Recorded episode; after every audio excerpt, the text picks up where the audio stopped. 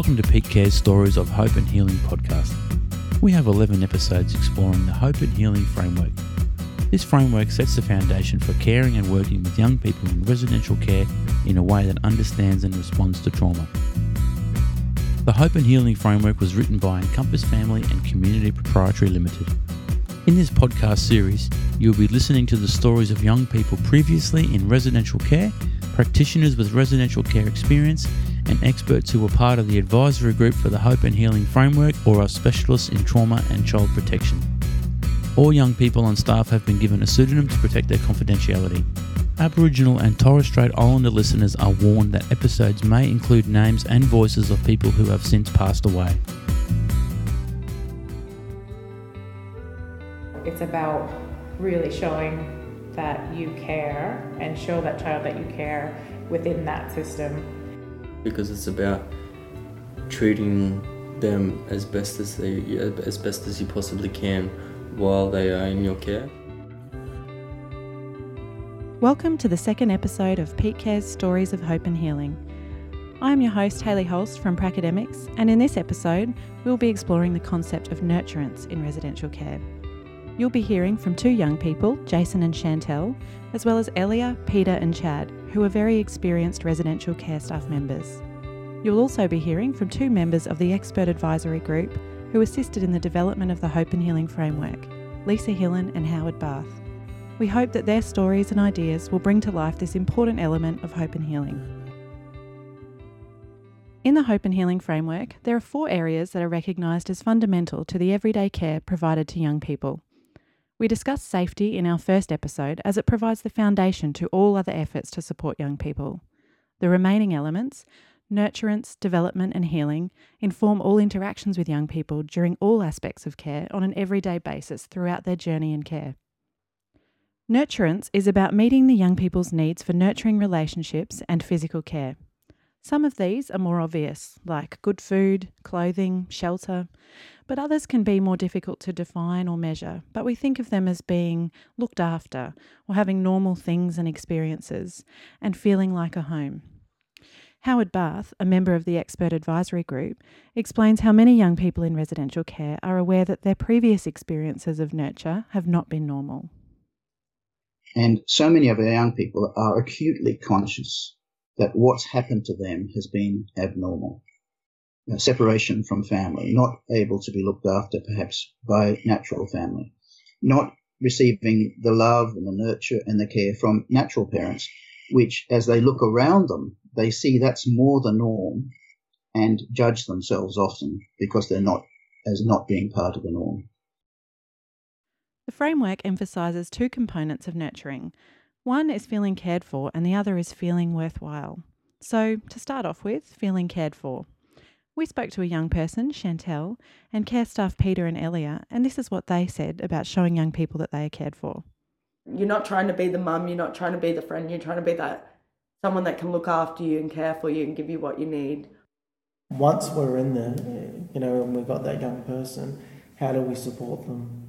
You know, irrespective of what behaviours are going to come, um, our job as adults is to create safety. So having that focus of why they're here, what can we do. Um, we don't need to do big fancy stuff. It's just the, you know, little things like you know, um, what's your favourite food? You know, maybe we can make something like that, or what? To, how do you like to be woken up?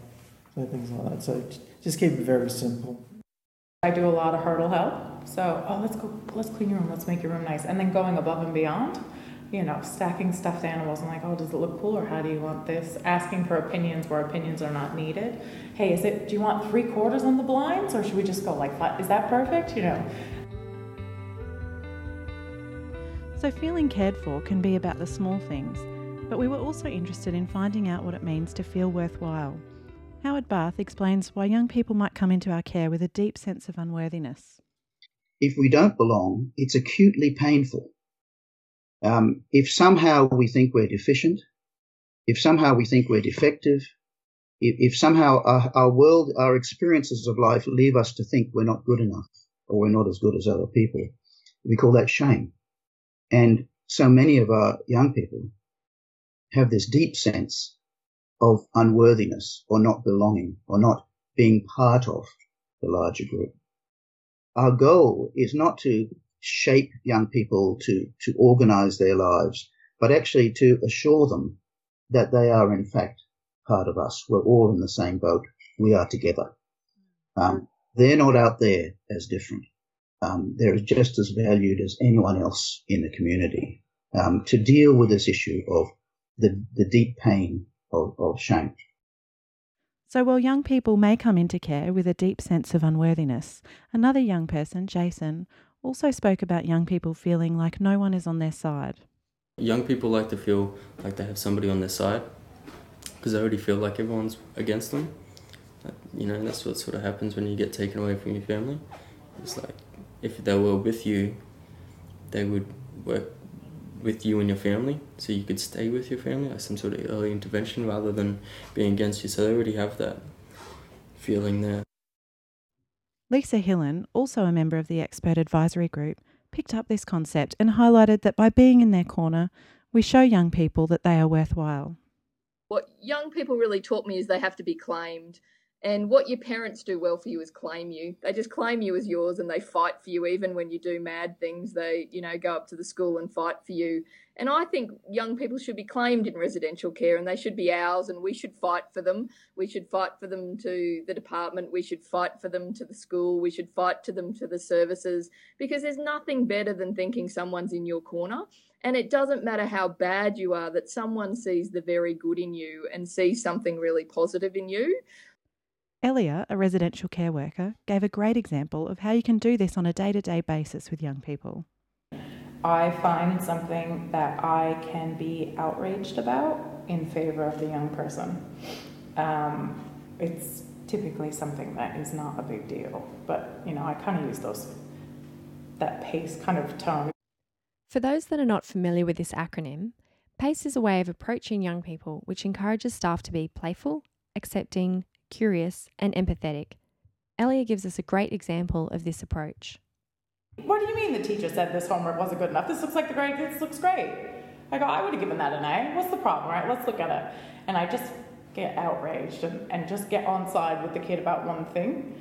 Um, so just build that little bit like, okay, well, most normal people don't go wild because my teacher didn't give me an A. So let's let's explore this person more.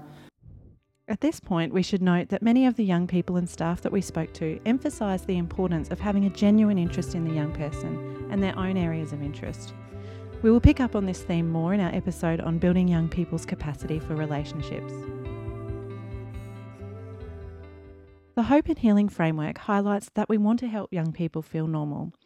But during our interviews, young people highlighted that sometimes the rules and regulations around residential care can make it difficult to feel nurtured and normal. Well, I don't know, this is a lot of barriers, I guess, to be able to form a relationship with the carer. And if there's not barriers that are put in place by policies and procedures, they're barriers that are put in place by the carer themselves. Howard also emphasised that this can pose a problem. All we've got is rules, we don't have relationships. And that would be disastrous for the young people in care. While everyone acknowledged the need for rules and regulations to keep people safe, they had some ideas about how to best provide nurture within that system. Elia Jason commented on this. It's about really showing that you care and show that child that you care within that system, even though that um, you know that could change at any point. With all that said, it doesn't really matter at the end of the day because it's about treating them as best as they as best as you possibly can while they are in your care.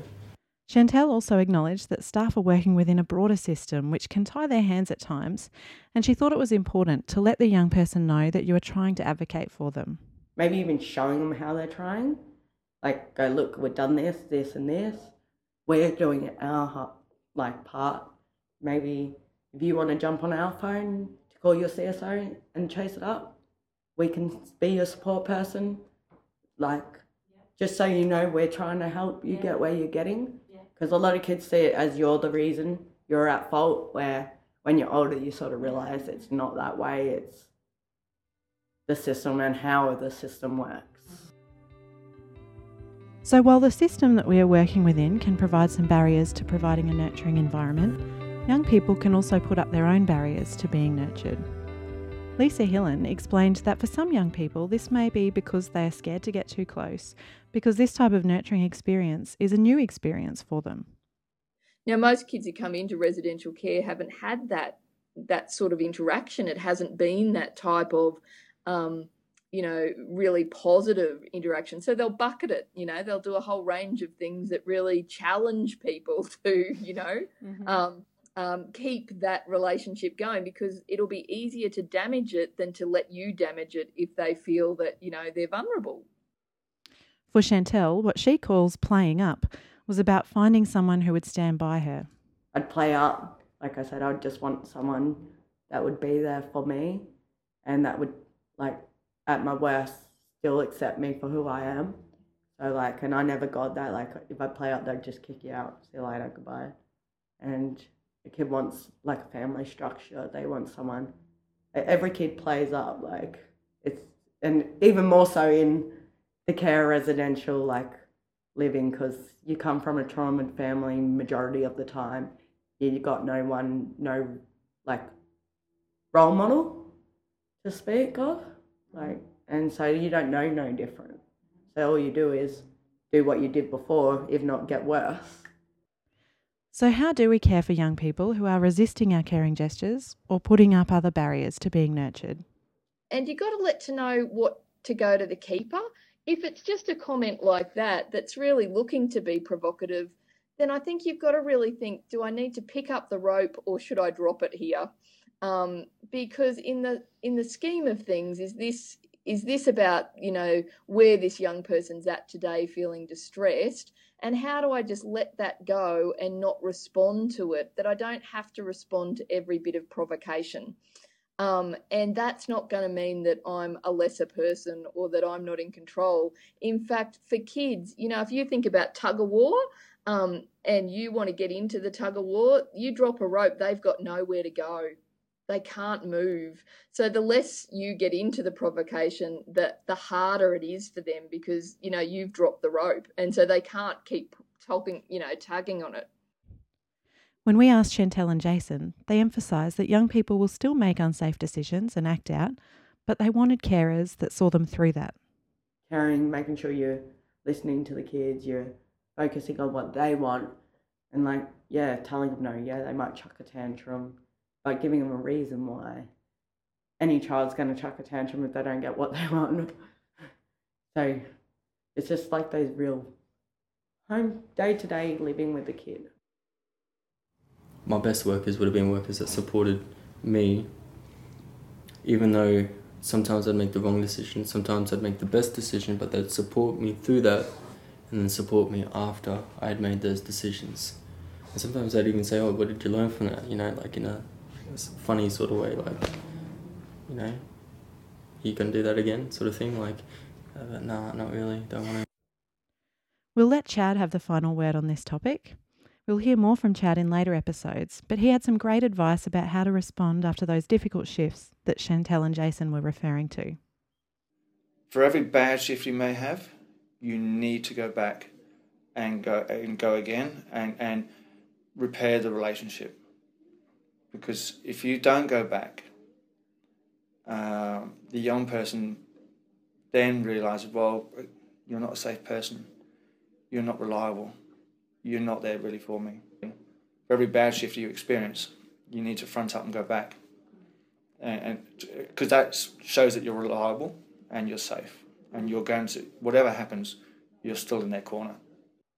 To conclude this episode, we have a few questions for reflection. When thinking about the young people you work with, what helps them feel cared for? Do they feel like you are on their side? And how do you let them know that? Thank you for listening to our second episode of Peak Care Stories of Hope and Healing. Our next episode will be exploring another fundamental need, which is development. The whole idea of the developmental stages is that you go through them and you build that capacity and then you go to another level. Um, so I think it's about recognizing that.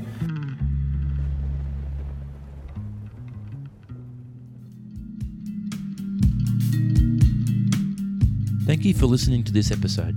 We hope you enjoyed it and gained a better insight into what the concepts mean in your day to day roles with children and young people. We are indebted to the time and wisdom of our interviewees and would like to thank the Create Foundation for their support with interviewing the young people. Be sure to check out our show notes for additional resources for the episode. You can also check out our other episodes in the Stories of Hope and Healing series through your favourite podcast app or by visiting peakcare.org.au or pracademics.org.au. This has been produced and narrated by Pracademics Inc. All music has been produced by me, Matthew Schrader.